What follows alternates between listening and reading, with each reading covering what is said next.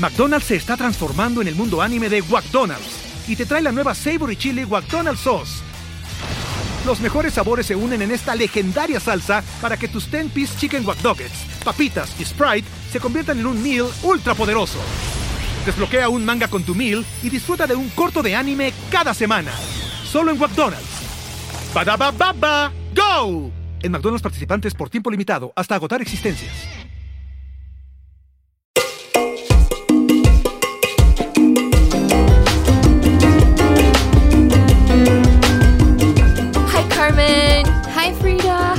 Uh, super excited. This is the first episode of season four. Yes, party people. Welcome back. Season four. Teikirisi in the house. What up? Woo! Woo! Woo! Woo! Woo! woo. Sound the alarms. Sound the alarm. Thank you, everybody, for coming with us on this journey. We are so happy to be here. Like, I, I just can't believe we're doing this. I know. Here we are, ready to put out some episodes to be with you all every other week and to start having some really exciting conversations. Our favorite conversations. So before we go into today's episode, we do have a few little announcements. Like Carmen and I, we took a break, but we got working. So we started working with a network. Sonoro is a media company. They're a Latino media company and we've joined them. They're working to help promote our work, to promote our podcast, and you might notice a few changes while we're with them. Aside from graphics, which you will see their logo on our cover art, and moving forward, we will probably have different graphics, even though we're still working with Jesse. But you might start to hear some ads, and ads really help us pay the bills and keep going. You will still be getting 100,000% Frida Carmen content, 100,000% we get to keep our intellectual property. So that's fun. Yeah, that's all ours. We get to decide. And I love that in the first minute of this first episode, we get to say the word intellectual property. Because we're super smart, you know. It's a it's You an honor. And now for our feature presentation. It's Happy Pride, Pride. Month. Happy Pride. Happy Pride Month. We're going into gender, into sexuality, into some big hefty components of our humanity. We're talking about queerness and we're using that word and we're using that concept to help facilitate this conversation. But let's start off by defining what is queer. Queerness is a broad concept and it's really specifically talking about not conforming to the norm. Queerness is defined as opposition to the norm. So when it comes to gender and sexuality, I would like to present queerness and the way we're going to look at it in two different main themes. One would be gender identity and the other one is sexuality, specifically within the Cuban culture. So, gender identity, and just to really get into the basics here, your gender is your presentation of what gender you are, and your sexuality is what you're sexually attracted to or who you're sexually attracted to. June being Pride Month, we wanted to make an episode and start a larger conversation about queerness in the Cubanity. And when we were thinking about where to start with this, we thought it was really important to us that we were able to untangle how we felt about the roles that society has prescribed to us. Yeah, and there's a few things that we you will probably recognize about society's expectations of us in our roles. And so maybe let's start in the most basic form of talking about gender presentation overall, right? If you're a Cuban woman or a Cuban man, which are the two genders that exist in Cubanity, what are you expected to do? What roles are you expected to inhabit? I mean, we got into this in a really kind of silly way when we 1st talked mm-hmm. about yeah. Cuban parties, but we mostly just covered, if you go listen to that episode, we mostly covered what you were expected to wear, how you're expected to exist. And what part of the house you're probably expected to hang out in during a Yeah, even just thinking about going back home and going to actual parties, it's like the women wind up inside the kitchen and the men are outside playing dominoes and drinking beer. So women end up existing inside the sphere of the home and men still exist outside. And these are spheres which have been strictly outlined for us throughout history. So women are caretakers. They're expected to clean up afterward. They're also often expected to kind of serve, serve food. And so this party is a bit of a mic. Let's imagine that it's a microcosm of larger society. Men are outside chilling, drinking beer, and being loud with their giant sausage fingers and their gold rings and their guayaberas and their tobacco, slamming dominoes onto tables and roasting a pork because, like, I don't know. Oh man, like, is, is that how it is? Like, I don't know. You should you should really also have a barreling center, barreling voice, ideally as well. You're humorous. You're loud. You take up a lot of space. I know that that's like the typical presentation of a Cuban man. Well, like an old Cuban man. Obviously, there are younger and, dudes who are like more attractive than that, but anyway, same concept, just cuter package. Yeah. And if you really think about it, these two presentations are incredibly stifling because what if you don't want to clean up after the guys? Step one. Literally my struggle my entire fucking life. and what if you don't want to be outside with the guys being super aggressive and macho and like what if you're just kind of like a shy guy? Yeah, what if you would rather have like sensitive conversations inside yeah. and you're a man? when we're presenting these two buckets to exist in, it's hard to navigate the in between. And in Cuban society, moving on from gender presentation and into sexual identity, there are particular buckets that you're expected to be like the, the norm is to be attracted to the opposite sex. Even though in modern Cuban society, like we know that gay people exist, that lesbians exist, but that's probably as specific as it gets and they exist a little bit outside of of typical society or they need to come out. Being Cuban is synonymous with sensuality because Cuba as a people as a country as a culture is so highly sexualized in the media and in society that even like the way at least here in the US even the way things are so taboo because of political things like embargoes all of that winds up being sexy by nature of wanting what you can't have. This winds up expressing itself again as an undertone because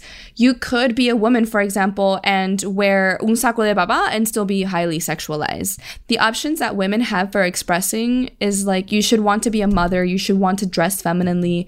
And so, actually, when we were doing a lot of research for this episode, we didn't really find too much about lesbians, and we did find a lot about gay men. They're a bit more invisible in terms of visibility in larger Cuban society. I would like to point out that part of this is because we are reading history and history is told by the victors, and in this case, it would be the patriarchy. In Cuban society, there certainly is a preference for heterosexuality since it can lead to the typical family unit that is at the core of what is believed to be Cuban society. Anything in between or anything that's a little bit different, it can, is still very much seen as a taboo or as something that you might accept your child for being such. And that is really unfortunate. I think that is still where we are at in modern society. Let's say even as gay and lesbian are accepted as identities, bisexualism, let's say, is still considered like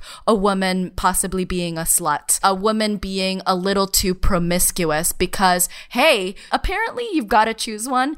And so this might sound familiar to many folks outside of Cuban society because this is part of larger society, but I've, I've just heard this resonate so much in modern Cuban families and conversations. There's also the whole microaggression, and I'm bringing this up because I feel like this is very particular to the Cubanity. Like, have you ever heard of a, a person of our parents' generation talk about somebody who they know and then telling a story about that person and it has nothing to do with their sexuality, but somehow if they're gay, they have to mention it and then they have to say, like, oh, but it's fine, I don't care. Things like that are things that I grew up hearing all the time. It's hard to come out really, really hard to come out in Cuban society in particular. It's hard to come out of your roles. And in gender roles, it's hard to come out as having a different sexual identity. So that's modern Cuban society. And because this is Teikirisi, we did a little bit of history research. Let's throw it back, baby. Take it easy, history journey. So, how did we get here? Yeah, how do we get here? So, like, we tried to go way, way, way, way, way back, okay? We tried really hard and we don't have that much information about way, way back. yeah, so once upon a time in pre contact Cuba, the Siboney, the Taino, and others, they were chilling. Um, and we don't know that much about their sexuality, but we know a little bit about how they structured their society, okay? So, at the very least, the Taino and the Siboney people, they were particularly matrilineal. Women actually were able to have a big role in passing on lineage. They were able to participate at various levels of society including political hierarchy, which means, hey, that means you had to exist outside of the sphere of the home. Oof. Um, so that tells you a little bit about gender in that women's roles weren't prescribed in the way that they even are today. Now, sexuality, that concept was really hard to trace down. So if anyone knows anything about Taino Siboney sexuality, yeah, come holla. at us. We want it we want to know this. then there's also the Yoruban people, and I think they're also super interesting because they didn't think of gender as in like man or woman. They thought of gender mostly as reproductive roles that people have, and in this particular case, people's reproductive roles in the family did not describe power, and that's the key. Yeah, they did not ascribe any degree of power. So whether or not you had one particular reproductive role or another did not mean that you had greater power over the other person. Because today, gender definitely describes the kind of power that you have, what sphere you exist in, and how much power you inhabit in society. In Yoruban society of note, age was a distinguisher of power. And so it wasn't gender as much as it was age. And excuse me for saying was, Yoruban society is still and is, but in Cuba, the Yorubans were brought over as enslaved Africans, so their society had to transform, was forced to transform while in Cuba. Yeah. Unfortunately. Christianity was one of the things that was forced upon them. And still, they found ways to practice their own religions by using Christian saints and literature as proxies for their gods and their stories, so that in that way they could openly practice. So that's really cool. Like the little organizer in me is just glowing a little bit. Um, and so, an example of this is the god of war in the Lukumi religion is Chango. The Christian proxy is actually Santa Barbara, which is a woman. You would normally think that the god of war, being a very masculine energy would be male. But actually, this god just didn't have a gender. And when it came time to assigning this, they were like, oh, I guess Santa Barbara makes sense because, you know, red and various other parallels with that specific character in Christianity. Yeah, I mean, it shows how irrelevant gender was in describing the gods of their society. And similarly, Yoruban language does not have gender. And so it's even less so ingrained in part of the day to day. So religion did not have gender, language does not have gender. So all these things are non gendered. What is super gendered? Spanish. What religion is very gendered? Catholicism. And who came and brought all that stuff over to Cuba? The Spanish. They they came through with all of this stuff. Come through with your Catholicism swinging. And come through with uh, European gender norms, European hierarchy as well, because the hierarchy of European society was quite different from any hierarchy that existed among the indigenous people in Cuba and among the Yoruban enslaved people that they brought over. What components of this like European society made its way? They were the colonizers, so part of their goal was to erase the other cultures. In imposing European gender norms, which, by the way, are steeped in, as we have established, religion and patriarchy, a hierarchy is established where there was otherwise maybe not really one so much before, um, as we have described with the Yoruban people, the Siboney, the Guanahatabey. Right, they weren't patrilineal necessarily, but here are the Spanish and they are patrilineal and they're patriarchal. Yeah. Mm-hmm. And they're coming in with all of these ideas and they're imposing these ideas and these structures upon them. So now things like, for example, marriage, divorce, pregnancy, all of those things that hold up the pillars of society and the distribution of wealth and power and what rights different people get, all of that gets completely rewritten. And since these people now have to conform to this new way of being and learn to it, they are also now being monitored and policed by these people that also own them.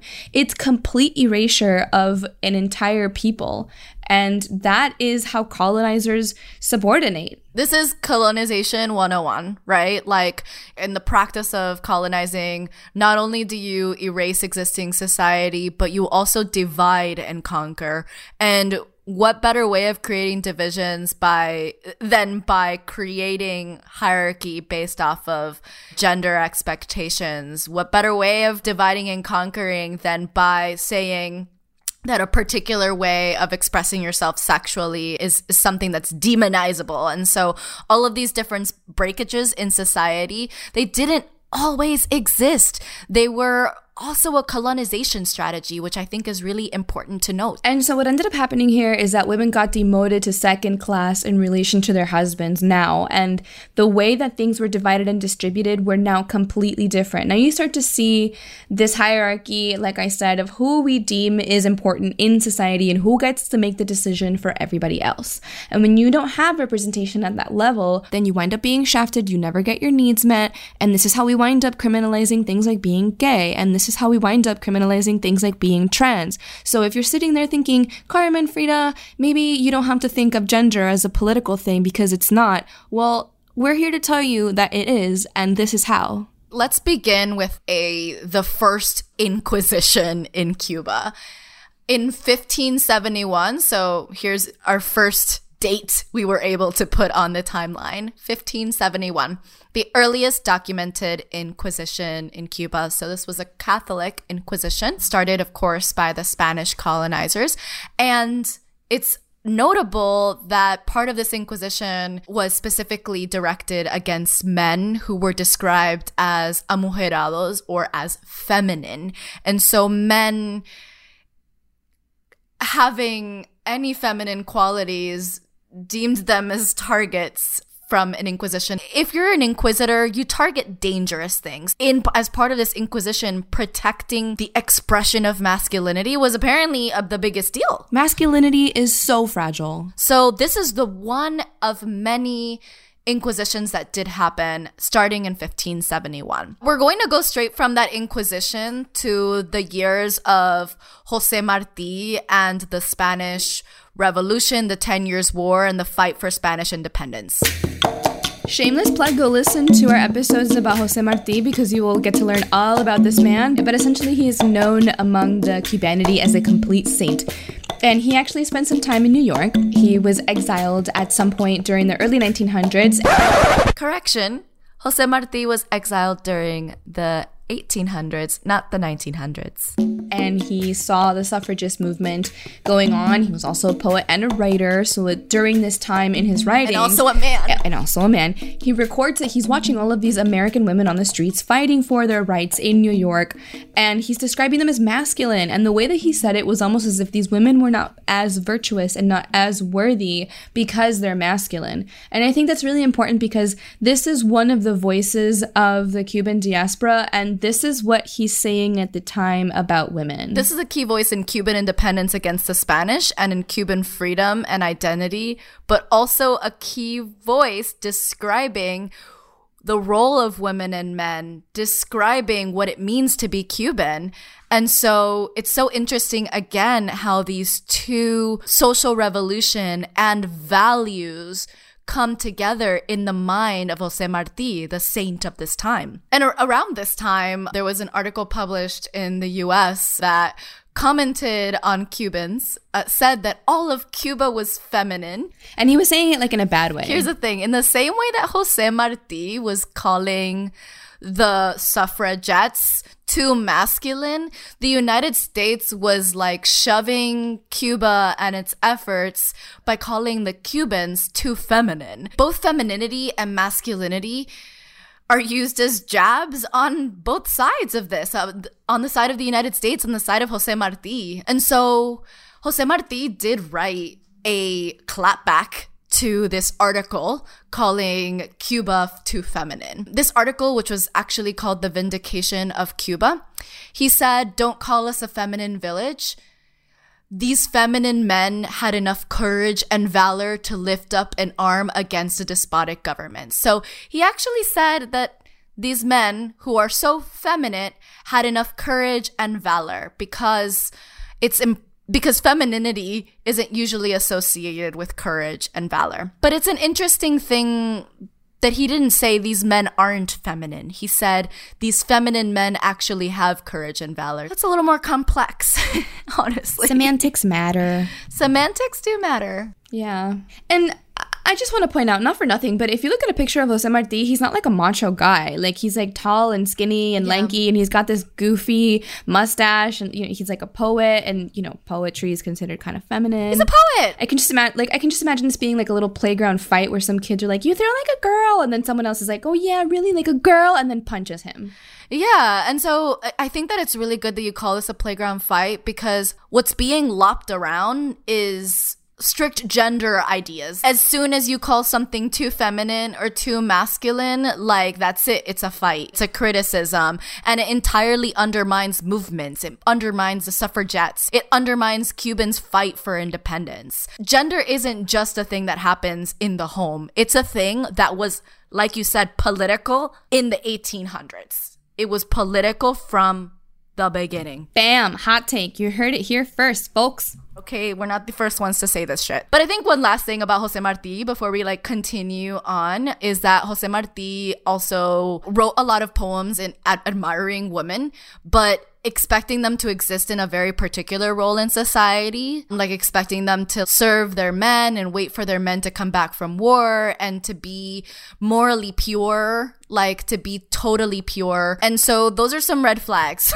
yeah, it really was like that. And and I think in some ways the reason why this is still a sore point for us that we're out here packaging is because these are the things that stayed with us as a people and as a culture and these are the things that are expected from us still as women and men. But anyway, back to the 10 Years' War, I want to bring up one of my favorite figures, La Brujita Manuel Rodriguez, who is a trans woman a Mambisa who was known for having all the courage and all the valor. Literally, all of literature written about this person, both in the Cuban media and outside of the Cuban media at the larger diaspora, describe this person as being one of the toughest, most valiant, and victorious fighters. Her name, La Brujita, translates into the Little Witch. She was a black artist that had previously been condemned to slavery. And I don't know, man. I just think that the fact that despite all of the shit show that we've described about gender and identity and sexuality, and despite all of that, that we still uphold, one of the greatest figures in the pantheon of Cuban fighters was a black trans person? a black trans person, yeah. And I'm just like, bro, yo, this is like, they're just like, fuck it. Like, what else do I have to lose? Of course, because like if you're if you already exist in the sidelines to that degree, like you're already in the sidelines because you're black, you're in the sidelines because you're trans, you're in the sidelines because like you're wearing a dress and you're calling yourself La Brujita. Okay. But you're also brought straight in the middle of a war effort and considered an inspiration. And you're super highly revered. Like they have a bunch of other names to them. Of note, these names were gendered masculine. So they were also called El Tigre, El Héroe al Hombre, El Bravo. This person existed both at the sidelines, at the very center, and much like other historical figures that we recognize but don't talk about too much, like Stonewall, this was a black trans person being themselves. I feel like in the moments when people really need someone to stand up, it ends up being like a black trans person. we love this, La Brujita. While we're here in the 1800s, let's bring it back down and have a sobering conversation about eugenics and how that was a thing that Girl, was happening. you just dropped that word. Well, I don't know how to bring that up. Like, I don't know how to gracefully Yeah. bring that up. So I'm just like, we're gonna have to rip the band-aid off here. Like, we're just gonna talk about eugenics now, okay? okay. and how that was really fucked up and it was going on then and it was and it really structured the way that we set up society later. So eugenics for those of you who do not know imagine it's like human planned breeding with the idea of improving race. Think of like literally mejorando la raza if you've ever heard that Which is a quote that we still hear today. You means good, genetics means genetics, and it's based in false science. So there is no science that backs up a better genes or worse genes when it comes to race or when it comes to gender identity and more. But in the 1800s, this was like starting to be peddled as the law of the land. Yeah, people really believe this. And, and the thing is that Yeah. and it began to introduce this idea in the culture that that some people are genetically superior to others and that those who are not genetically superior are lesser than and therefore not worthy of living. And so therefore we do not breed for those. And not worthy of reproducing so it's sexual yeah selection. and so in using this justification, a couple of groups in society were were shoved away into insane asylums, were shoved away into prisons, and and during this time it was entirely commended. That would be people who are considered crazy or insane, people who committed a crime were believed to be genetically inferior as well, prostitutes, ethnic minorities, and last but not least, sodomites which is a word for men who have sex with men, and it's also a biblical term. And so eugenics ended up being the basis for the criminal code in Cuba that has predominantly lasted now throughout history. And the thing is that to criminalize the sexual act between two people and trying to police what people do in their own bedrooms and establish that these people are lesser than is a way to control society and further dehumanize people. Yeah, like in what way in in what way is it justified when you really think about it to police someone's expression and to police someone's sexuality, to police someone's expression in this way. Another thing that I want to point out here is that during this time, Havana was rampant with prostitution and gambling and stuff like that. Remember? This is yeah. the glamorous time of Havana, the party, the nightlife, the reputation that Cuba is famous for. And a lot of that prostitution actually included male prostitutes that later on the Cuban Revolution used this as a point to further criminalize prostitution and being gay because it was associated on a moral ground with US imperialism, which immediately became the enemy and a big taboo. Yeah, and to make that connection even clearer, these prostitutes both women and men were serving the US military a lot of the times and were serving demand from the US military coming into bases and naval bases in Cuba. And so all of the decadence as well as all of the ridiculousness of Havana were similarly associated with with US imperialism. And then Fidel Castro comes around and says, um, okay, so you can't be gay and you also can't be Catholic. So we're gonna try this again, yeah? So this is the 1950s, 1960s, where we have this revolution in society and it's eventually considered a communist revolution but really early on it's a revolution first considered a revolution for cuban independence against us imperialism also considered a revolution of cuban morals and of cuban identity. So hey there's going to be some talk of gender and sexuality here. Very early on fidel castro and his lackeys made it clear how important it is to fit a particular role in society and how to be revolutionary is to not be gay, is to not be queer, is to not be trans, and to not be anything outside of this typical, like, and to not deviate at all outside of what is considered morally pure in the revolution. So I think that the key thing here that you said is morally, because that is the fundamental problem here that the Cuban government came in and then decided at a political level what the morals of society were going to be and what everyone was going to adhere to, further trying to perpetuate this sort of monoculture that only exists in a very specific box. Yeah, and they took really direct action to reconfigure Cuban society in 1962 when they set up work camps specifically for prostitutes, gay people, and anyone also who deviated from this typical revolutionary identity. And these are called the UMAP camps. They, UMAP UMAP stands for Unidades Militares de Ayuda a la Producción. So basically, these are military units to help with production. And so the euphemism here is that these people who do not apparently belong in revolutionary society are going to be put to work so that they can contribute to revolutionary society. So it's like, hey guys, we want to do you a favor. We want to put you in a work camp because since you don't fit into our society, we're going to get you to work for it anyway. And this was like another inquisition, honestly, but it happened in the 1960s. This was Che's idea. Che was like a hairy masculine man who really loved this idea. And let's make a note that we made an episode about Che and we talked about Che and how much he loved Stalinism. Okay? And how into the Soviet Union he was.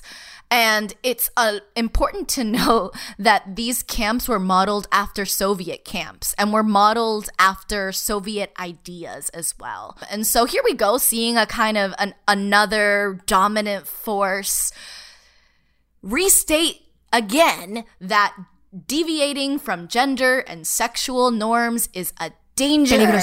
so you gotta be put away You gotta be put away. So, about 250 people. I have no idea what happened to Frida here, but we need to make another correction. We actually meant to say over 30,000 people were confined during this time, not 250. Were confined during this time.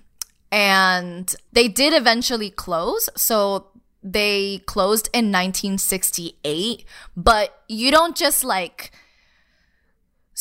have work camps and then forget about them. That it marks it says a lot about society, what what your society is willing to comply with when you have this. And as we continue talking about these ideas that permeated in the Cuban Revolution, we need to remember that they went so far as to have work camps for this group of people. And speaking of masculinity and the Cuban Communist Revolution and Che and all that, I just I find the Communist Revolution to be so masculine. Like if you really look at all of the elements that make up the Cuban Revolution, it's it's very it's associated with this very green canvas military uniform marching that type of like masculine militaristic kind of atmosphere with guerrilla warfare and organizing and violence and firing squads and all of these things that we have already established as being super mascu- masculine. And i think that by just modeling that you already start to exemplify what you think that people not only should be like from a political level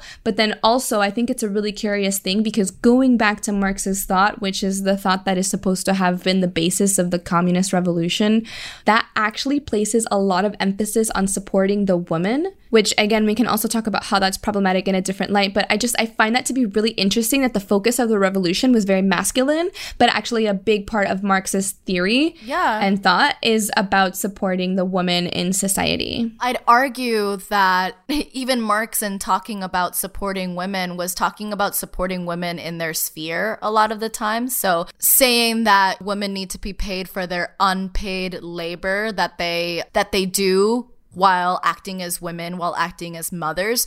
But question mark, what if you're a woman and you don't want to act as a woman or act as a mother? So there still are quite confining roles, both in the guerrilla mentality as well as in Marx's mentality. Yeah, and on this note, actually, in 1975 in Cuba, there's an entire family code that came out and it specifically outlined the roles of men and women in society and it further solidified heterosexuality as the pillar that was going to perpetuate family, and was going to produce children that then you were expected to give to the revolution. And so this whole idea, this whole thing, this whole game plan, which is I love which that. is larger than we need to get into right now. But anyway, my point is that I did not say anywhere that lesbians were a thing. Because guess what? If you're a lesbian and you don't want to be married to a man, you don't want to have children, even if you're not a lesbian and you just don't want to have children, then you don't fit into this family code. So like what in what part of society can you actually participate in? This further marginalization of people and making them invisible is still happening as late as 1975. And it's it's not only happening in society as a cultural level, but it's also written in black and white. It's yeah, it's there's ordained. an there's an instruction manual that tells us without question what the priorities were. And I do want to say this isn't entirely unique to Cuban revolutionary ethics. I want to say that this still sounds pretty similar to our American notions of family values and our American notions of the of the nuclear family unit and that being an important unit as part of society. While it's not entirely unique, it is still really remarkable to see even a document like that in 1975. Yeah. And so another thing that happened in 1975 on the other side of the coin was that there was a new sheriff in town at the Ministry of Culture. Armando Hart was the new Minister of Culture appointed, and he wasn't necessarily an ally or gay or anything, but you know, he was just simply more open minded and more tolerant. And this really makes a big difference. It makes a huge difference in a society where just a few people rule over and decide what happens and what doesn't happen. Shortly afterwards, there was decriminalization of private and consensual same sex relationships in 1979.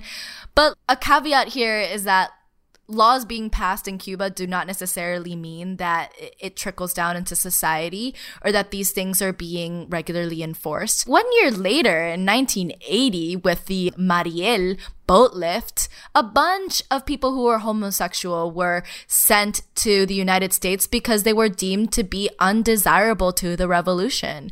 And so in the 1980s, clearly it was still a problem to be homosexual. I think you can really start to see one of the worst parts of being homosexual in Cuba in the 80s with the subject of HIV.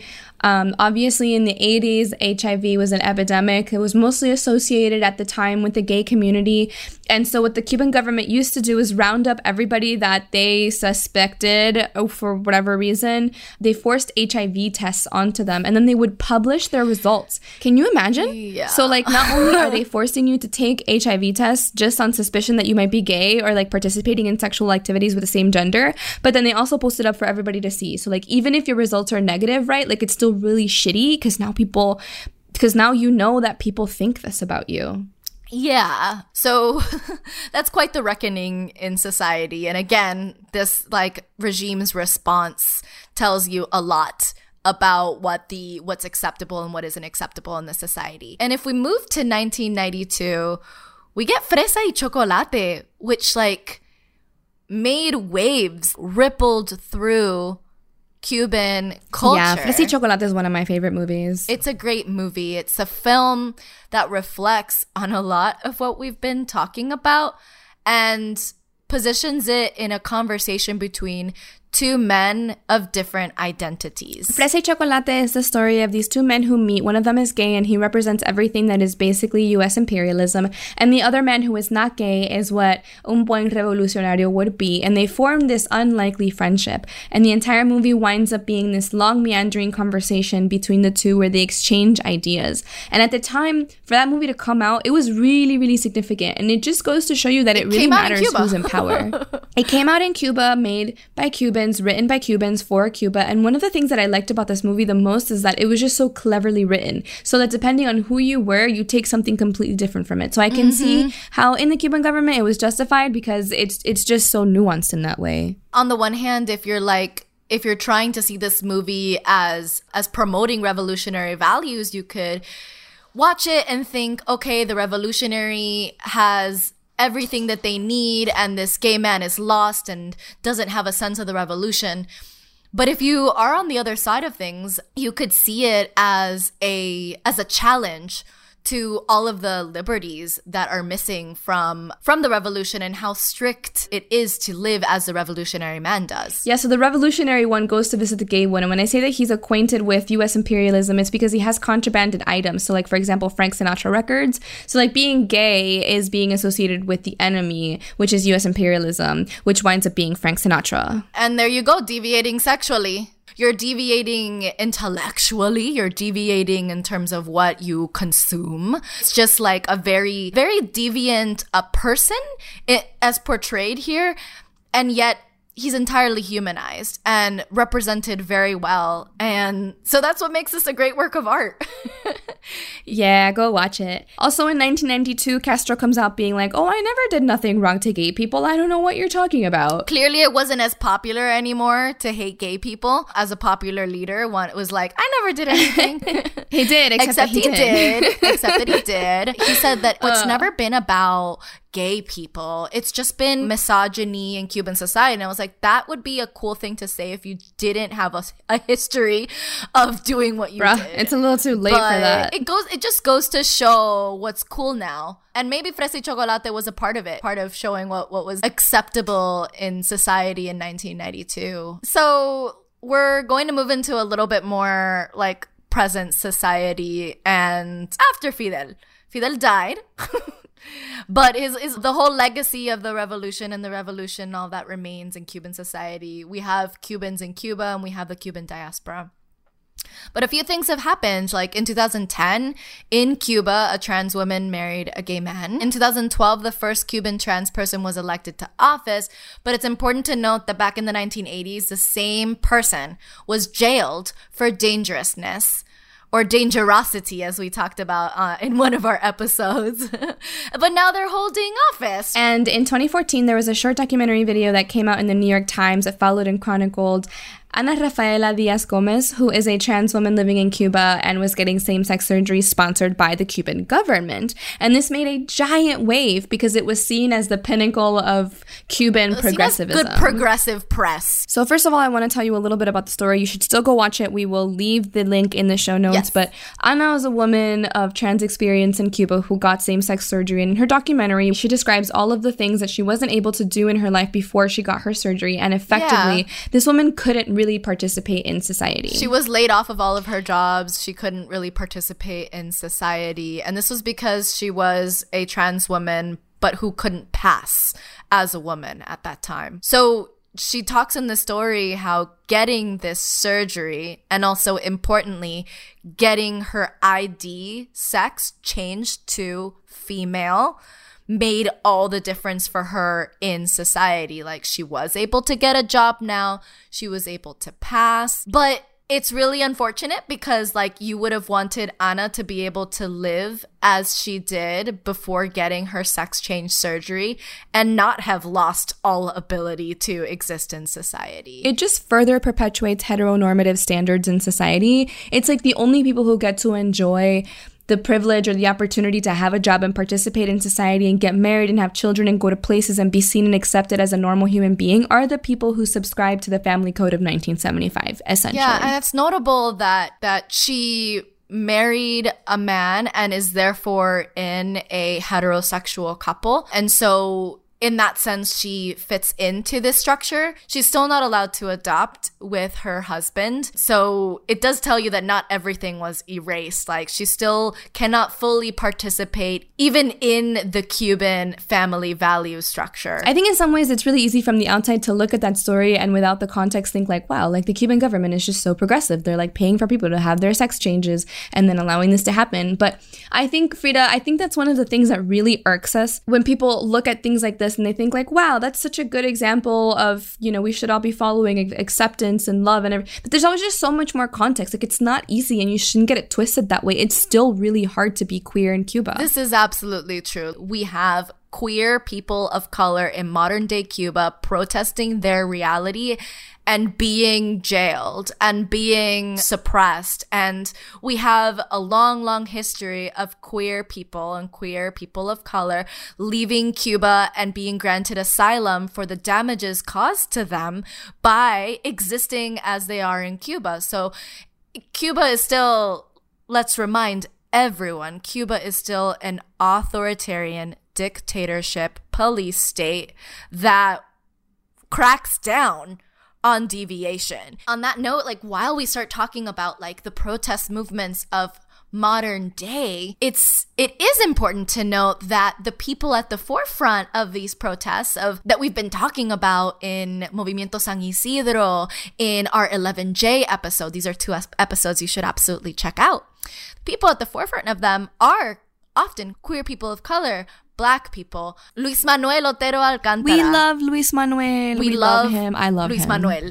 And Luis Manuel began protesting by wearing a dress and standing out flamboyantly and getting called out for it. And so one of the beginning protests of this movement were was a protest of gender expression and artistry. You know, going back to the beginning of this episode, we were talking about what it means to be queer. And I think this is the ultimate layered expression of what that could be because this person is not only protesting the government's handling of art and artists, but also just like expression in society and gender identity and physical expression all at once. And I, I think that's what makes. I think that's what makes them a good performance artist, but also that's what makes them great activists here. It's not unknown to history that a queer person, a trans person, would be at the center of social revolution and upheaval.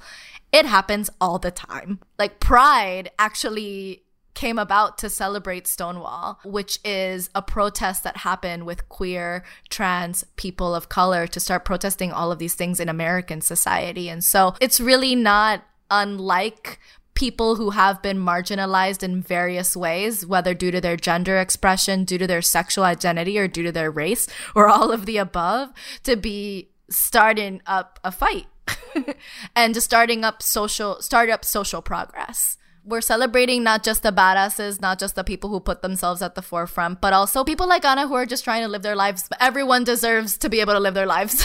Earlier in this episode, we asked the question like, how did we get here? Why we have things like Pride Month. And I'm happy that we are able to have these conversations on our podcast. For you, our listener, this could be a topic that is very close to home. It also might not be, but wherever you are, we thank you for being here with us and for engaging in this conversation with us. This is one of many that we're going to have, and we're always here for you. So, our cubanismo of the episode is Drum roll! El venado siempre tira pa'l monte. This is the born this way of cubanismos because no matter where the venao is, that is its nature. that is its nature. So the translation is the deer will always go to the forest or will always go to the mountains because no matter where the deer is, it needs to point to the mountains. So It's on the right track, baby. The deer was the born this way. forest. so happy Pride, everyone! Thanks so much for listening. A big shout out to one of our close friends who started off as a pod listener and is a patron. Thank you so much to Vidal for sitting down with us and chatting with us. And when we were thinking about this episode and what kind of topics we wanted to talk about, what kind of angles we wanted to get into, it was immensely helpful to have this very invigorating conversations with you. And I felt really ignited after that. So thank you so much. So tune in. I mean, this is our first episode of the season. We're going to keep producing episodes every other week on Wednesday. Take it easy. And with that, also a big shout out and a big thank you to our patrons. Thank you so much for supporting us. Thank you to Andy, Elena, Carolina, Lauren, Gianni, Vidal, Christine, Dee, Derek, Ryan, Jose, Susan, Celia, Catherine, Lauren, Kaylee, Amaury, Kristen, Sarah, Carina, Kellis, Yvette, Josh, Jason, and Jesse. We would not be anywhere without you. We love you to death and thank you for tuning in. If you want to get in touch with us, we are at teikirisipod at gmail.com. We are online at teikirisipod.com and we are on all social media as at Take It Easy. Take it easy. Take it easy. Yay. Waiting on a tax return? Hopefully, it ends up in your hands. Fraudulent tax returns due to identity theft increased by 30% in 2023. If you're in a bind this tax season, LifeLock can help. Our US based restoration specialists are experts dedicated to helping solve your identity theft issues. And all LifeLock plans are backed by the Million Dollar Protection Package. So we'll reimburse you up to the limits of your plan if you lose money due to identity theft. Help protect your information this tax season with LifeLock. Save up to 25% your first year at LifeLock.com slash aware.